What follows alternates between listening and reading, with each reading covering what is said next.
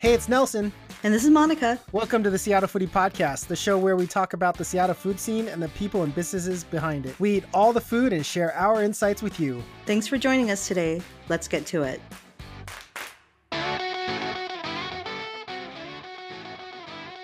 Hey, Monica, I looked in the mail. We finally got our absentee voting ballots. Unlike other states, we have mail in voting, which is very convenient for us. So I don't have to wait six hours in line or 12 hours in line in other states to vote. Yeah, we're very lucky here where we've been doing it for a long time, but I kind of get the way other states might feel because when they first started transitioning here, like it was kind of a big deal where people are voicing the similar concerns to what we're hearing nationwide. And um, I just hope that some of those states are contacting our Secretary of State to find out how to make it run smoothly.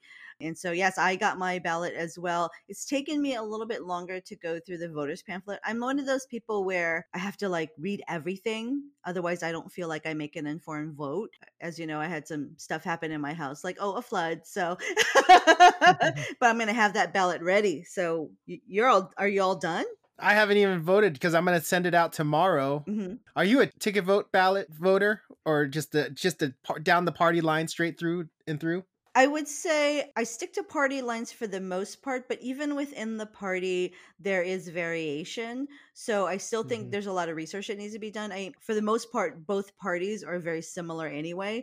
I don't even know why they call themselves something different. They usually just differ on really basic things like education, military, you know. So mm-hmm. it's it's very mm-hmm. common. So it's it's the little things that matter though. Like if it, it's a politician now, like what their voting record is, and also if they're not a politician, what kind of experience they have that might make them able to do the job. Mm-hmm. And then also, this is the first time I've heard of all these different mailing controversies. Mm. Like in the city of Sammamish, the next city over where I live, apparently people found sacks of ballots yeah. like bags of ballot left in a ditch. This has never happened before. All these times I voted. It's just so crazy because mail in voting is just, I don't know, to me, just seems very secure but apparently not this year. Yeah, this year's a big one. I'll be honest with you. I only drop my ballot in a ballot box from the elect- Department of Elections. So, you know, I usually work downtown. So I usually just walk the three blocks to go to the King County building to drop it off. And if I'm not at work and I'm at home, I go to the library where the box is. And so I make sure that it just goes into the ballot box. I never actually use the mail. Well, nonetheless, everybody go out and vote. Doesn't matter who you vote for, just as long as make sure your voice counts. Mm-hmm. And that's it. Go Agreed. and vote. And I can't wait to see the results on November 3rd. Yeah, so exciting.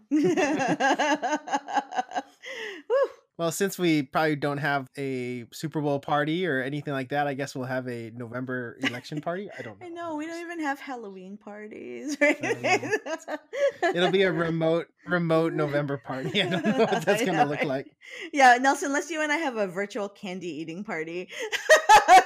we can do that. As I'm talking, I'm wondering if we had a November third virtual party, what would we have? What kind of spread would we have? Hmm.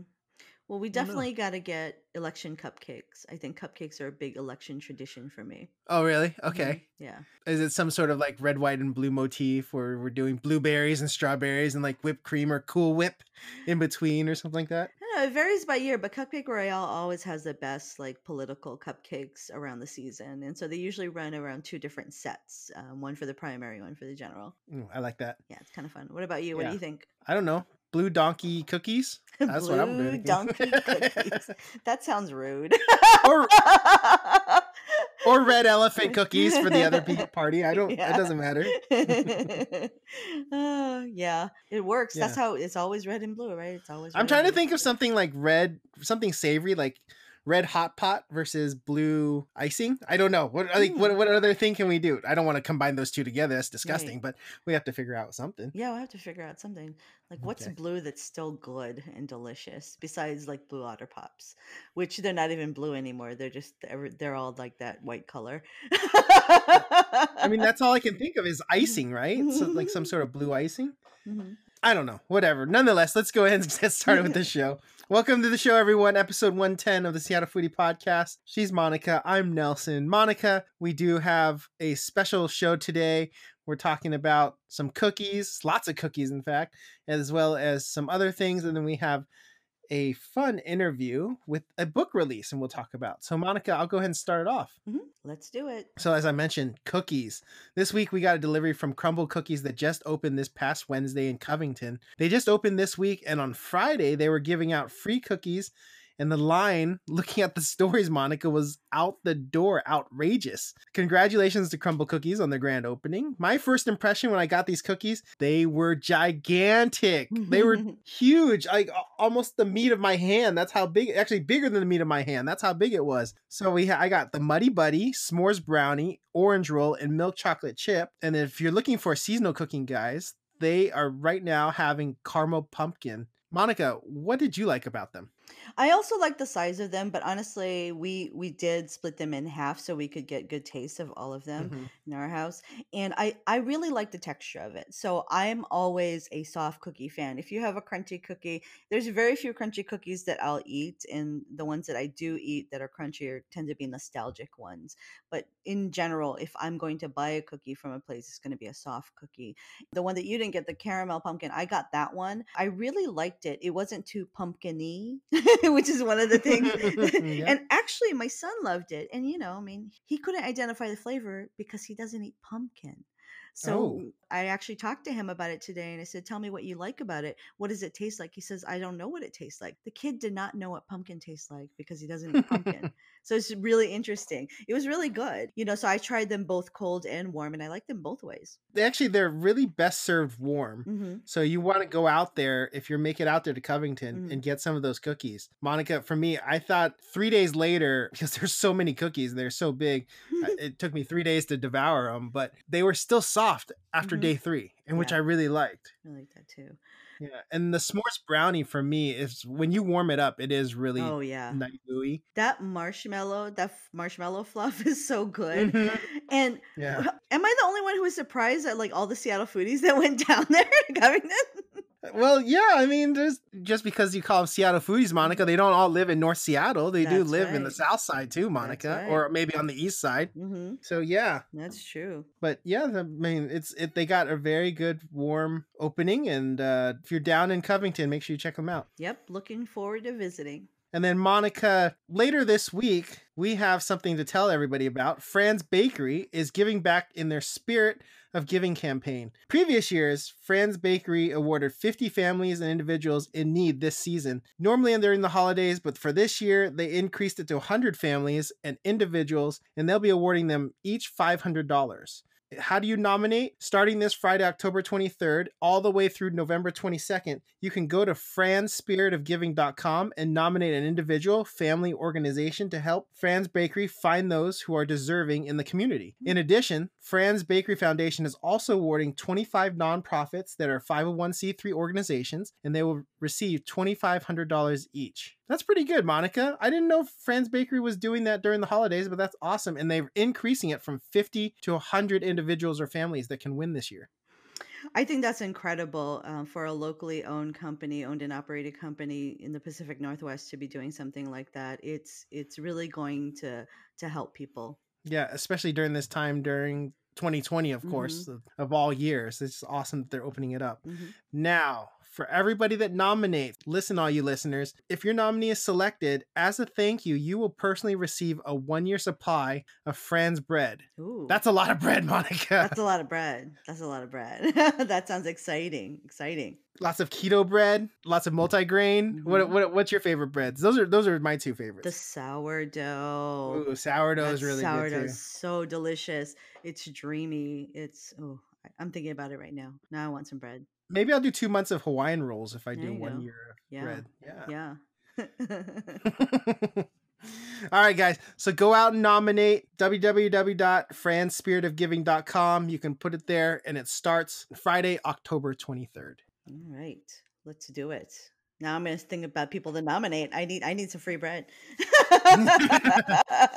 That's right. Are we like the hockey assist where we told you, and then when you mm-hmm. nominate, so that way we get a little bit of the nomination? Is that Right. is that how that works? Right? Maybe. I mean, you know, from the Ask Me Anything series, turns out a lot of people want to hang out with me, so maybe I can get an assist.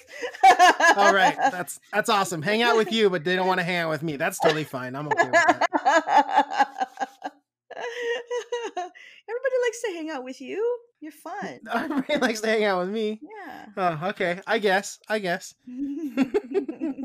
All right, Monica. Well, this week, what are we eating? How about you started out this week since I've been talking too much right now? oh, you're not talking too much. I love listening to your voice. You have a really good radio voice, Nelson. But I will start.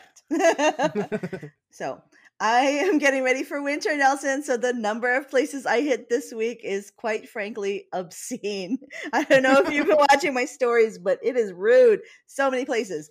So my son and I cracked a sweet nothings and more's version of a pinata cake. So it's a solid chocolate shell that you smash and fill with goodies. The one that we had was filled with truffles and caramels. And I've been telling Alina, the owner, that those caramels are really to die for. They are soft and buttery and they are so yummy. And so we pretty much fought over those. They were delicious. It looks so cool. I was like, Mhm. once you cracked it open, I don't know. It's one of those like desserts Mhm. that people bring in, and like you take the spoon, you just tap it from the bottom, and everything opens up, and it's right. it's really cool. That's what it reminded me of when you got that. it was really fun and actually you have to you have to hit it pretty solidly for it to crack Mhm. so cole's first try um it didn't work and i cut out the part where he used the f word.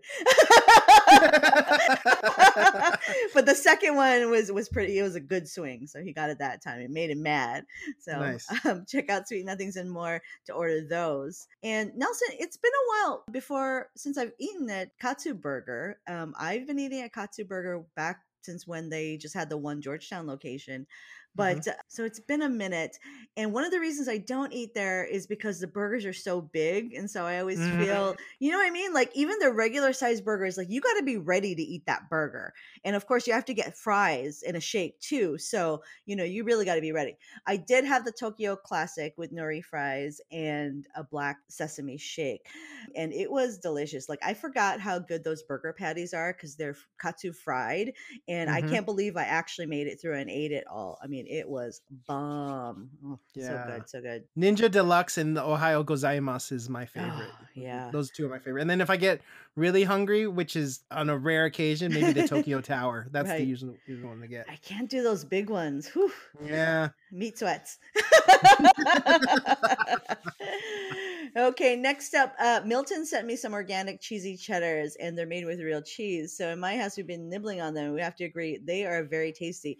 I'm actually trying to figure out like a sweet pairing um, that I'm going to make a dip out of to eat the rest of those. But it was delicious because you know I'm like you. I like salty, savory snacks around the house. Not that I don't like sweets, but somehow when I'm at home, I have that salty mouth. Um, so I really love those savory flavors. And so they have three different flavors uh, white cheddar, they have a spicy, and then they have a regular. So, so good. And they're the right size too. Wait, when you say salty mouth, every time I hear salty mouth, it means that you have a lot of curse words coming out of your mouth. Not like salty mouth as in I like savory, salty foods. um, well, you know, for me, that word is transferable. So I have both kinds of salty mouths. Okay. Play it both ways. I get Play- it. I play it both ways. Thanks for calling me out on that, Nelson. okay. So well, I just said like I have a salty mouth. It's like, well, what does having cheese crackers have to do with all these curse words? I all these curse words that about. apparently your son does too. yeah, I know. oh, yeah. No, thanks for calling me on that. It means both. I think Friday was the most ridiculous day I had. So I took a trip down south, and my friend Michael and I we tried to go to Jollibee, but it was still closed. Apparently, it opened at 9:30 this morning, and there was like a huge line that I decided I was not going to brave. So, uh, Jollibee, I love you. I will be by as soon as I can, but it's going to be a while. Mhm. We ended up eating at Grill City inside Seafood City. I've never eaten there before. Have you? I've only gotten stuff from their case, from their Yeah. warm food case. I haven't I haven't sat down. I've always gotten to go. Yeah, so they still had like a case off to the side, but then we actually like sat down there. They Mhm. have really, you know, I'm a fan of meat on sticks, actually all Yep. food on sticks. So we got pork and chicken, and I have to say the veggies really weren't that great, but those skewers, they were delicious. I mean, those are the kind of skewers I want to learn how to make. Hmm. Surely I can do that. So after lunch, I wasn't done. I stopped by Lam's Seafood Market, and I've never been there before because it's pretty new. And you know, Nelson, I'm down south all the time, just all the time. And I went to go visit Go Poke, and I stocked up on musubi. I got a bowl. I got classic ahi poke, and of course Dole Whip with li hing mui and a gummy bear. That was really Mm. good. I missed it. So both the Tukwila and International District locations are open, and I had to stop by Dochi because it was right next door to Go Poke. There's no line, and I got um, actually half a dozen. And so for Dochi, the International District one is still closed temporarily, but I couldn't pass up a chance to get flavors like matcha pistachio. So so good. So glad I got that does that. sound like a good flavor. Yeah, that nutty flavor was so good. And what else? Friday. Oh, Tolu. So Tolu fed me a sampler of their fire roasted eggplant, the choka, spicy lentil soup, lamb, and chicken. And so it was really nice to get a little sampler. And Nelson, you know, we recently tried the wagyu beef, and I don't know about you, but it was literally fire. Was yours spicy? It was a little bit spicy. Yeah. Yeah, I noticed. I was like, I, I didn't know that because when I got it, I was like, oh, okay, had Yeah. a little kick to it, but yeah, definitely spicy. Yeah, what I'm loving is that I've been eating at Tolu since they started on the streets last year. They started at South Lake Union Saturday Market, and now their food has that spice that really more aligns to the type of food that they that they cook and want to make. So if you need a little spice in your life, you got to check them out. This past weekend they popped up at Lake Union, so keep an eye out for that. But yeah, I'm loving that spice. Mm, Yeah. so good. Okay, just a couple of mentions. These are, these are places that I've been to that I've mentioned before. Um, I went to Momocha at Fremont Sunday Market, as well as ooh, we're gonna talk about this later, Nelson, because I see it on your list. Uh, Mhm. Tijuana Tacos. I also hit up where you at, Matt, for my Nola fix. Agua Verde Cafe because pozole, it's pozole season, and Tutta Bella for my son. And so just hit up those places and some guilty pleasures for the week. Count Chocula because it's Halloween. I eat Count Chocula every year. Do, do you like any of those cereals? I get Cookie Crisp one. Cookie Isn't that part of the Count Chocula? Isn't that part, part of the Count Chocula series? Or which one's the strawberry one? Isn't Frankenberry. Frankenberry. Frankenberry. I like Yeah. Frankenberries too as well. That's Yeah. a good one. And then the other one is like, isn't it Booberry? Yeah. Blueberry. I can't remember. It's been so long in that whole series. But I do know Count Chocula, blueberries, yeah, and then Frankenberries. Yeah, that makes sense. Okay. Mm-hmm. I know, right? and then I also got some chicken McNuggets. And apparently, people in the city are really divisive over sauces. I got so many messages of hate, like, why don't you have sweet and sour on this list? And I was like, whoa, calm down, guys. It's just sauce. But no, yeah. sweet and sour is the number one, Monica. I've been I ate sweet and sour ever since I was a child. It, it's been, but I've transitioned. I like hot mustard, to be honest. Yeah, and Kenny, um, Feed the Pudge was telling me about hot mustard. He goes, Monica, that's fire. You- Have you tried it though? And it's like, okay, so it turns out so so here's what I'm gonna do, guys. Next time I eat chicken McNuggets, I'm gonna do a sauce tasting. I'm gonna eat every sauce they got, I'm gonna do a tasting and then do a poll because yeah, I got some hate mail over like only having those two choices in my poll. Wow, food people are like passionate about stuff. if I had to rank it, it would probably be hot mustard, sweet and mm-hmm. sour, barbecue, and then honey mustard. yeah. Because only because honey mustard was just recently, recently as in like the last 10 or 15 Yeah. years that they introduced it. It's one of the It wasn't one of the original three No. or original four. And those would probably be the, how I would rank mine. Yeah. And the only other place I visited, Nelson, is Soy at Kirkland Urban. And you'll be going there this week. So I figure we could recap it on the next show if that sounds good. Yeah, let's bookmark that and we'll talk about it next week. Absolutely. All right. So that's a lot of food, Nelson. I when I was writing it down, again, I was a little ashamed of myself. So um, what have you been eating? Yes, you should be ashamed of yourself, Monica. Shame. How embarrassing that you support all these businesses, these small businesses. How embarrassing. Shame on you. Shame. Shame. Shame. Shame. Shame. James. oh my goodness. I'm guessing in four years or five years, when people say have that reference, people won't understand what that Mhm. is. Because it's just like what, whatever, whatever. Yeah. Okay, boomer. It's one of those things. I still have regrets over watching the last three episodes. oh. All right, so for this week, it started out at the Pike Place Market. I went out to Made in Washington store for Pieometry, Lauren Ko's book release, and Facebook Live virtual demo of her no rings attached tart recipe. We're going to talk a little bit more about this later in the show, Mhm. but uh, I was with Annie Eats Food, What Jesse Eats, as well as Emerald City Eater. We were a select few that were in the Made in Washington stores. Now it's kind of fun. I, I can't believe how easy it was to make that tart. I want to make that tart as well as some other things, and we'll talk about Mm. that a little bit more. hmm While at Pike Place Market, we stopped by Le Panier Bakery and Michou. Monica, I know you're not a sandwich fan. Everybody knows. After 110 episodes, people should know by now that you're not a big sandwich fan. but listeners, if you are, I think Michou Bakery, they make some of the best sandwiches in Seattle. I'm going to say it right now. It's in my top 5 list for sure in tops of mm. top sandwiches. I got the Thai beef sandwich and I took home a Tuscan chicken as well. After that, we went out to Fremont Bowl. Most people know about their chirashi bowls at Fremont Bowl, but I actually got the mixed katsudon, which was actually pretty good with pork loin and chicken cutlet. Highly recommend that if you guys want to change it up a little bit and don't want to get that chirashi bowl.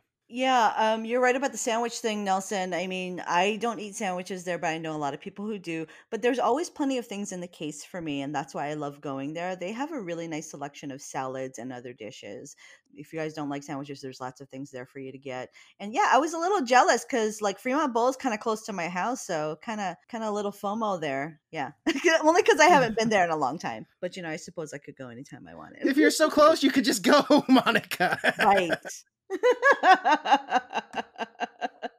I know. I'm always on my way somewhere when I drive by. So Thursday didn't have to go too far as I joined Bam Bam Lamb Chops and Emerald City Eater again at Green Iron Ma- Mongolian Grill. All right, I know, I know, guys. I'm a hypocrite saying I didn't like Mongolian Grill on the previous show, but this place actually had good reviews and their protein choices were not frozen, which I liked about it. And my protein choice was salmon, which I normally don't see as an option. So that was kind of interesting. So Mhm. Green Iron Mongolian Grill. We also went to Happy Lemon and I got a watermelon slushy with crystal boba and crema. Monica, let's spend some time here. I think I'm going to be in the minority and it's a hot take, but I think crema is the most unnecessary thing in boba. Prove me wrong. I feel like this is the equivalent of coffee and people add whipped cream and then call it a frappuccino. It's disgusting. I don't like it. I like or it- even or even adding cream to your coffee. Guys, if you're old, just drink it black and enjoy the coffee beans and how it's roasted. Don't add any of that sh- extra sugar or cream, but don't listen to me. yeah, when I order black coffee, people kind of stare at me. Or else when I order an Americano, this is what I hate. Americano. Do you want room in that? No. No room. I No room. just want Americano. No coffee. room. Come just on. coffee. Otherwise, it's not an Americano. Exactly. Do I want room? I should slap you. Yeah. I okay, so I like crema, and it's po- possibly one of the reasons I like crema is because I didn't have a lot of experience with it. I mean, so to me, it's pretty new, and I like I I like it salty because I like a lot mm-hmm. of things salty, and I like the contrast between textures and the salty and sweet, and so there's two contrasting flavors that- I like, and so I do like it. But you know, Nelson, I don't like crystal boba. I tried it finally um, earlier this year because I'd never tried it before. I don't really like it. Do you like it? I like crystal boba. I actually Mm. like it over the regular boba because the regular Really? boba is too chewy sometimes. Too chewy. Mhm. okay, that's But fair. But I don't know how they make the crystal boba, right? I don't know how many artificial flavors or ingredients that they're using. Right. I don't know. It's probably reduced three years of my life just eating one serving of crystal boba, but Yeah. it's okay. I drank crystal Pepsi, so that probably took off five years of my life, so that's totally fine. Crystal Pepsi. Oh yeah, so I'm in the crema camp, and uh, you're saying this, and you know, like our friend Boba Eggs listens to the show, right? yes, All right. she does, and Mhm. she's already told. She's always told me why crema is the purpose of crema, Mhm. but I still don't listen, and I still don't. agree with it. I was talking. It's just adding cream to your coffee, guys. This, this, this crema. And the worst part is, I asked them, "Can you just not put the crema in there?" And you know what they told me? It's like, "No, the crema is necessary in the drink." And I told them, "No, it's not." It's You're- not You're gonna drink it the way we make it, Nelson eats, and you're gonna like it. And if you don't, there's the door. oh I thought you can customize your boba. Like it's required for you to have the crema in there. Cause like, You Come can on. customize it unless you take out something that they like. then the answer is no. You know, I was talking to somebody about uh, boba eggs just a couple of days ago, as someone that that I like as a friend and think she's really cool to hang out with. And then the person said to me, "Why are you hanging out with like such a young person?" And I'm all, "Wait, what?" And all, is that a knock on me or her? Like, I don't know. I'm just like, I just think she's really cool. So anyway, we're having lunch in two weeks. I don't, I don't see the problem. yeah. If you're, if not familiar, all our foodie friends, their age ranges vary all the way from 21 years old to older. Mhm. And I'm not going to mention, but it's, it's just different. Mhm. And if you notice, it's most of these people are in their mid 20s Mhm. to early 30s, and that's totally fine. Yeah, That's what I said. okay, what what else you got? What else you got? Finally, on Friday, I went to Q Cafe in Issaquah and I picked up a mini strawberry vanilla cake from V with Love Cakes. But the main reason I was out there up in Cougar Mountain, Monica, is for Tijuana Tacos that you mentioned. Mm. Their food truck, which their brand new food truck was out on Cougar Mountain, and they brought chorizo for me. They called it the special VIP guest menu chorizo, which is awesome. So I picked up some mm. glorious, glorious chorizo breakfast burritos at around 4 p.m. This coming week, I just want to let people know the Tijuana food truck will be at the Northgate Polyclinic on Wednesday, Chuck's Hop Shop on Saturday, and the Fremont Sunday Market on Sunday. Monica, you visited them last week too, and then you visited them this week as well. yeah, yeah, for sure. So, question for you, Nelson: Did they know you were coming to the truck that day? I, they did because I visit actually visited them the previous week, mm-hmm. but I didn't mention it on the show. I for, totally forgot. Okay. I blanked on it. And they told me next time when we come over, let us know, and I'll bring some chorizo. So I messaged them the day before. Okay, cool. they brought they, cool. they brought me about a two thirds container of chorizo. And it's like awesome. perfect. Make me some breakfast burritos. So I got three of them. Yep, they were devoured very quickly. I didn't eat all three of them. I shared one with my my dad. So you know, people have been asking me a lot of questions about it because I've been posting it a lot. Here's the deal: I buy on Sundays and then I just put them in the freezer or I eat them right away because mm-hmm. they freeze really well, and so I eat them throughout the week. Even the breakfast tacos, that's one of my favorites as well. They're the right size, and um, it's just really good. And guys, they make their own chorizo. Yep. you can totally taste the difference. Nelson, how much chorizo have you eaten in your lifetime? I don't know, but I've eaten my fair share. Right. I've, yeah. I've eaten a lot of crappy chorizo. I almost said a bad word, but I didn't. uh, but that's where the difference is. It's always in the ingredients. So they make that chorizo, and it is, as Nelson said, completely glorious. It is the best chorizo burrito I've ever tried, and I have less experience with these burritos than Nelson because Nelson, you you tend to eat a lot of tacos and uh, burritos. But mm-hmm. I'm telling you, like I love it, and like until I taste the better one, they're still the top. So yeah, I love it. Yeah, and then they put tater tots in tater there tots. instead of instead of potatoes. Yeah, I'm not normally a fan of breakfast burritos where you put mm-hmm. potatoes in them mm-hmm. because I always think potatoes are fillers. They're just yeah. fillers for me, right? But yeah. these actually are really good really with good. the spiciness of the chorizo. Mm-hmm. And I asked for hot sauce. You can ask for the the medium sauce or the mm-hmm. mild sauce, but I always ask for the hot salsa, mm-hmm. and that makes it really good with the eggs. Mm. Totally. Yeah. So just one correction, they're not actually at Fremont Sunday Market. They're near Fremont Sunday Market because near um, Fremont Sunday yeah, because the because the market isn't open to food trucks, and so they found mm-hmm. another place to park, uh, just you know, very close to it. Okay. All right, mm-hmm. Monica, that's basically everything we ate. Very embarrassing for all of us because we ate a lot. shameful. Shame. Shame. Our sh- This is our 110th shameful episode. Shame. Yes. That'll be the name of the episode. Shame.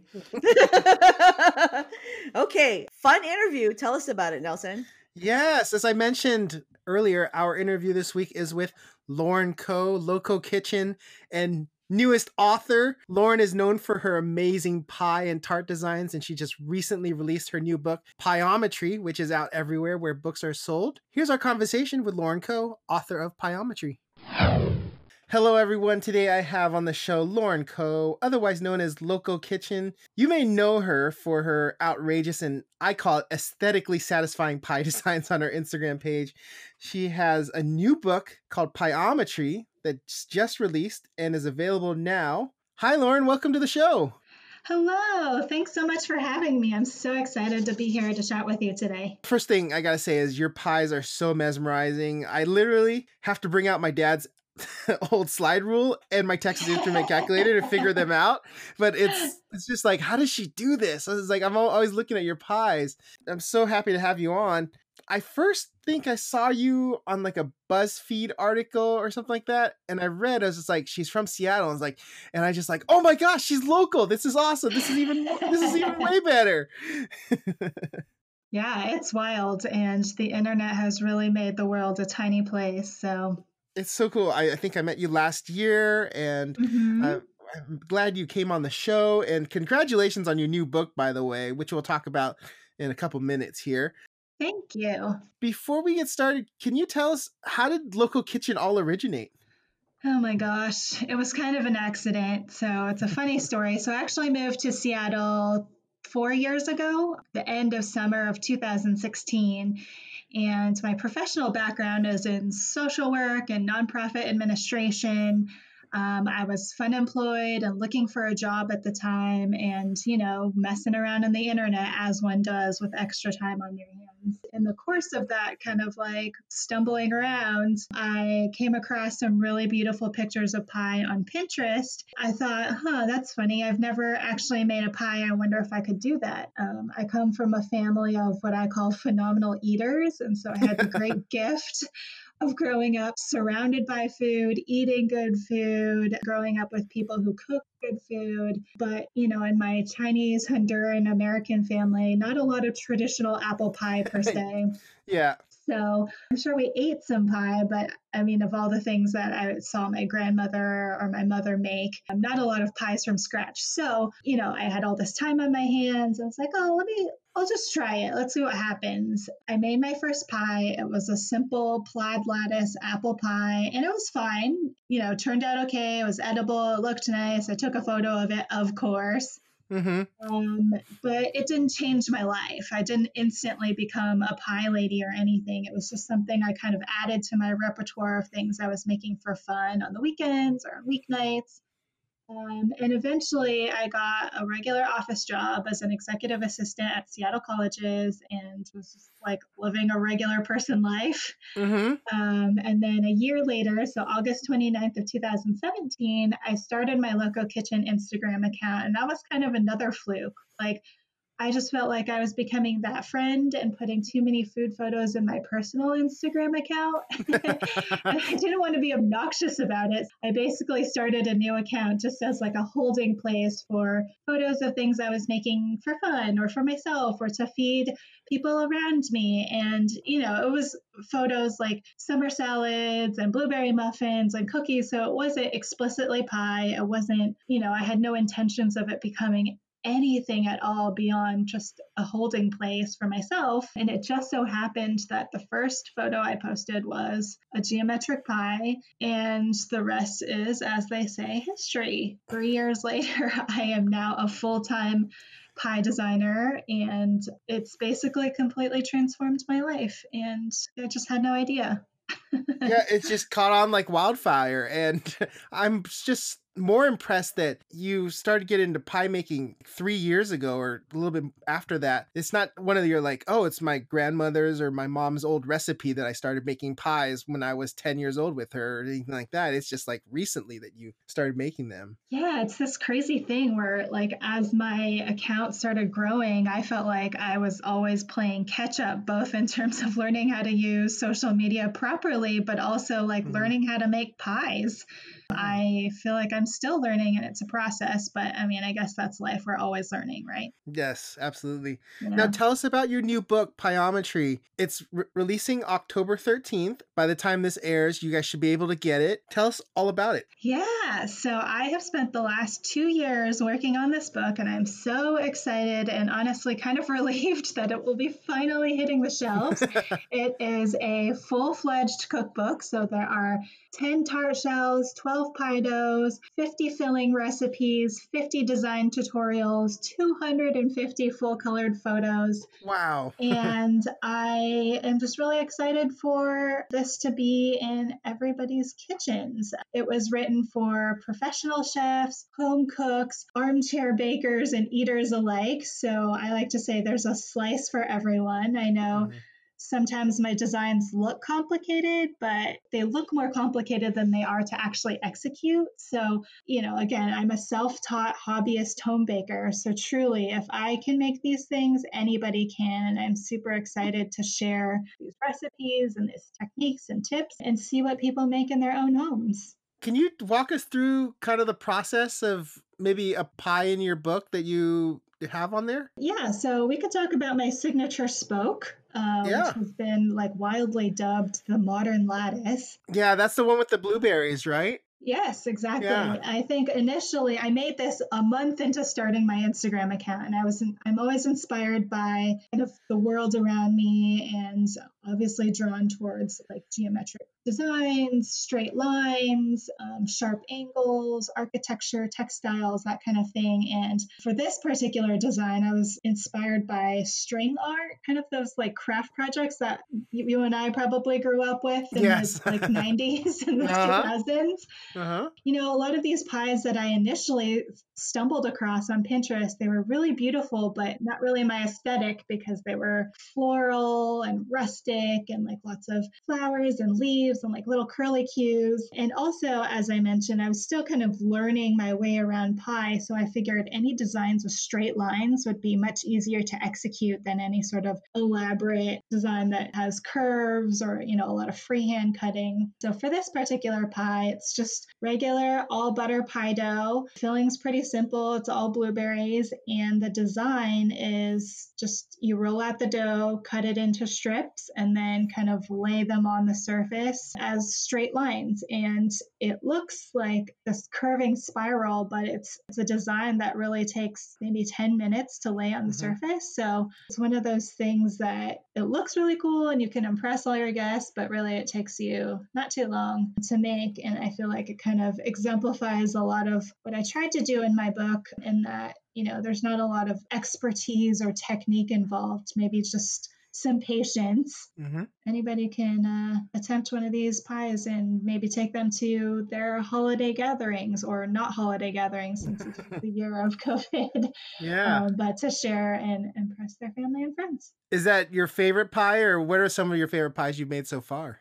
Yeah, I think that's one of my favorites, and that has, you know, a lot of nostalgia and like meaning for me to Mhm. think that something that started in my humble little home kitchen has made its way around the world into professional kitchens, into um, other people's home kitchens, and has been kind of seen in a lot of different outlets. So, again, as a regular person, that just continues to blow my mind that like a little like seed of an idea that started here in Seattle has kind of projected everywhere. There's also this white carrot miso pie in my book that I really love. Mm-hmm. I think one of the biggest ironies of this journey is that I don't really have a sweet tooth and I don't really love eating pies that much. And obviously now I've reached way over saturation.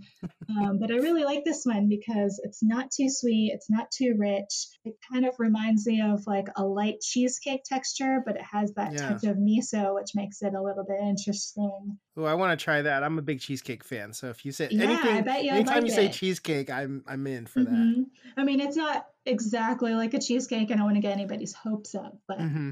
um, it's like a healthy version because it's made with all carrots. So you're basically eating a salad. Is there any ingredients or fillings you haven't used yet that you're actually looking forward to trying in the future, or kind of had a thought in mind? Yeah, so I'm curious to experiment with kind of alternative baking ingredients. I get asked about like gluten free recipes and vegan recipes, and I just really haven't had the expertise or the time or the capacity to do a lot of experimenting with those kind of ingredients up to this point. So mm-hmm. now that the book will be out and hopefully I'll have a little more brain space to try different things, I would love to kind of explore that corner and at least kind of get my hands wet and yeah, try some maybe plant-based butter products or Oh, yeah. you know Okay. some gluten-free flours or alternative grains um, and see where that goes. Yeah, that'd be interesting to see how the pies come out if they if they're Mhm. any different or if just taste wise and things like that. Just to kind of, Yeah. interesting to see how you do for recipe development for that. This is a food podcast,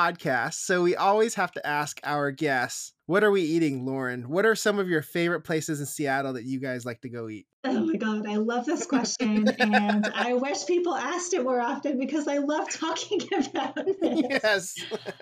Yes. Okay. So my latest obsession in Seattle is a pop up called Karachi Cowboys, and it's Pakistani soul food, and it is so good. So far, they've been popping up at Fair Isle Brewing on Sundays. hmm Nasir just makes these dishes that, you know, we take out and we go home. My husband Ben and I just like sit at the table and it's mostly silent as we're just snarfling down our food and just saying like flavor, all the flavor. Flavor is so delicious. So that is my current obsession. I also really love Brunch Box, which is another pop up. They pop up at Yep. opens up in Greenwood or Mhm. somewhere out there. I live in West Seattle, so anything outside of here seems really far away. And Yeah. Removed from our little islands, but they're delicious and Asian owned. Um, I really love Asadero Sinaloa. I think there's an Asadero in Ballard too, but we like to go to the one in Kent. Yeah, I like the Kent r- location as well. hmm Oh, the carne asada is delicious. Uh, we also really like Tamari Bar and Ciudad in Georgetown. And my favorite spot for a brown butter, brown sugar bourbon cookie is Pink Knees. And I used to get them at our West Seattle Farmers Market, but I think you can order online now that, you know, things have changed a little in terms of farmers market landscapes and where vendors are. But that is one sweet that I cannot resist. wow, these are really great recommendations. Uh, Some of them I haven't even heard of. Brunch Box, their sandwiches are really good though. Their breakfast sandwiches are really yes, good. and their empanadas, their breakfast Mm. empanadas. Oh, yum. These are great. I like I said, these are some recommendations that I haven't heard, and we've done over a hundred shows. Oh, wow. some places. Well, in- got some new places to check. Ah, what I do you think about them? Yeah. Lauren, I love having you on the show. I have a couple questions, of course, to end it. Yeah. First of all, where can we purchase Pieometry? Yes, good question. So it is available everywhere books are sold, but for all my Seattle friends or even people who aren't in Seattle but are looking for ways to support local business, Mm-hmm. I have partnered with the Made in Washington stores, and they are offering a number of signed copies, which aren't really widely available. And I have this tart in my book that has an everything but the bagel crust with a smoked salmon filling and a tomato topping, and it's kind of a play on the lox and bagel. Yeah. And so I've partnered with uh, Made in Washington to offer a package of, I think if you purchase their smoked salmon, you get a free book. So that's pretty Oh, cool. And all the books are going to be signed. I'm excited about that. But otherwise, uh, everywhere books are sold. Great. They're not going to be like randomly signed with like someone picks it up, one's going to be signed, and if, if another book is not going to be signed. I, have you ever had that before? Or you go to like Costco and it's like you just randomly picked up the book and you open the cover. It's like, oh, Tom Douglas signed this one. Okay, this is interesting. That's cool. You know. That's like the golden ticket. Yeah, think like the golden their ticket. books will be signed, but Okay. I mean, you never know. Maybe you'll get lucky. Awesome. Well, I can't wait to see the book. It's gonna be really excited. And I remember you told me when I'm when we had dinner at Sacchetti last year, it's like I'm working on a book, but can't tell anyone. I was like, okay, I, I won't tell anyone. For it's, it's taking me th- it's taking me this long. I was like, okay. It's like when it came out, I was like, yes, she finally released it. It's so awesome. yeah, awesome. secrets out. um, final question we always ask for everyone: Where can we find you on social media? Tell me where every all of our listeners can find you at. Yeah, so I am on Facebook and Twitter, but primarily on Instagram. It's where it all mm-hmm. started. It's where I put most of my work. It's where I share most of my announcements and information. So Instagram at Loco Kitchen, L O K O Kitchen. All right. Thank you so much for coming on. Oh Again, Oh my gosh. congratulations on the new book. Thanks so much for having me, and thank you for the support. And that was our interview with Lauren Ko. Her book, Pieometry, is out now, so get it everywhere. If you'd like a signed copy, though, go to the Made in Washington stores and you can buy it there, along with some nice salmon as well. Monica, just viewing how she made that pie tart, the demo said it was from 11 to 1 p.m. So, it's like, mm-hmm. oh man, it's going to be an intricate, elaborate style of making this tart. It's going to take two hours. I don't know if I've ever cooked for two hours to make something like that. You know how long it took us? Less than 10 minutes to make that tart. I was like, oh, amazing. I know what I'm making when we're out of the pandemic because this is awesome. Yeah, it looked really cool. I mean, my my previous exposure to her was at another Made in Washington event that you and I went to, and we didn't get to see it made. And so it was that huge, like the world's biggest charcuterie plate. Yeah, it was- it was huge. When I show people pictures of that, they're just like, "What is this?" I'm all what, is, these. what is this? These are fillets of salmon sitting on a table, and there's like that was that was epic. But that's my only experience with her, and and it was already set up by the time we got there. So I was sorry to miss this um, for an opportunity to actually see her put one together. But um, it looked very colorful and very fun, and of course, you're hanging out with some of my favorite people, so who can go wrong there? I was thumbing through the pages of some of the recipes Mhm. and they were very, very simple. I was looking through and like, oh, okay. I was like, I'm bookmarking them with my little neon tabs, my post-it neon tabs as I'm putting them in. I was like, oh, I can do this. I can do that. Very nerd, easy. That's some nerd stuff right there. Again, a- another bad word almost came out, but I held it back. That's cool. I can't wait to see what you make, Nelson. Yeah, well, it looks fun. All right. Well, that's uh, pretty much our episode. We're running a little bit long, so I'll cut it there. Monica, like you mentioned, I'm going to be out at Soy as well as other things. So I'll be out and about, and I'll be in Seattle this week as well. Ooh, Yeah. Seattle road trip. what about you? Uh, I think I'm seeing you once this week. Um, I think I'm gonna go to the pumpkin patch one, maybe two times, and uh, maybe get together with some friends. I saw some people going to pumpkin patches, getting cider donuts and shooting apple cannons. Is that is that a thing? Yes, I love the apple cannons. They're the best. Uh, I discovered that two years ago, and I just have to have it. Like I love apple cannons. They're great. So, confession, I've never done an apple cannon, never gone to a pumpkin patch, nor have I ever been to through a corn maze. I don't do any of that stuff. No. but you have nieces. Well, I don't that doesn't mean anything. I don't think they've ever done it either. What? I get it though, because I'm actually going with a friend and he's never been to one before because that just wasn't a thing for his family. And that's why he Yeah. wants to go. He's just like, I've never been mm. to one and I, that's on my bucket list. I'm all, let's go. Let's go. You know Asian families, we don't like to get dirty. We don't like to get in the mud. Come on. we don't like to go out there. Dude, That's, let me that's tell why my you. parents never took me out to the pumpkin patch. blueberry picking, apple picking, sunflower, pumpkin patch, 50% Asian people there. I guarantee it. Every time. When we went blueberry picking a couple of months ago, I swear it was like 90% Asian. No, Asian people like to go oyster hunting or looking for geoduck. Oh, I'm so jealous. I like saw, the- I saw I saw somebody getting uh, getting some clams this weekend. Oh my goodness. Yeah. That's what we do. But anyway, I've never been through the corn maze. And ever since I heard that story, maybe five years ago, some corn maze in Iowa, these people got lost, so lost they had to call 911 to, to have someone rescue them out of the corn maze. oh my gosh. Oh my gosh. they did like the Hansel and Gretel. They dropped breadcrumbs, got eaten by birds. Oh, that's scary. I don't know. I, I, it's funny to me, but that's just me. Yeah. All right, everyone. That's our show for tonight. Thank you so much for listening. Have a wonderful week. Go out and vote. Throw that vote in the ballot box there. And of course, happy eating, Seattle. Thank you so much for listening. Don't forget to subscribe for future episodes and leave us a five star rating and review on whichever platform you're listening on. In the meantime, you can find us on Instagram and Facebook at Seattle Foodie Podcast and on Twitter at Seattle Food Pod. You can also email us at seattlefoodiepodcast at gmail.com. Thanks again, and we hope you enjoy the Seattle Foodie Podcast.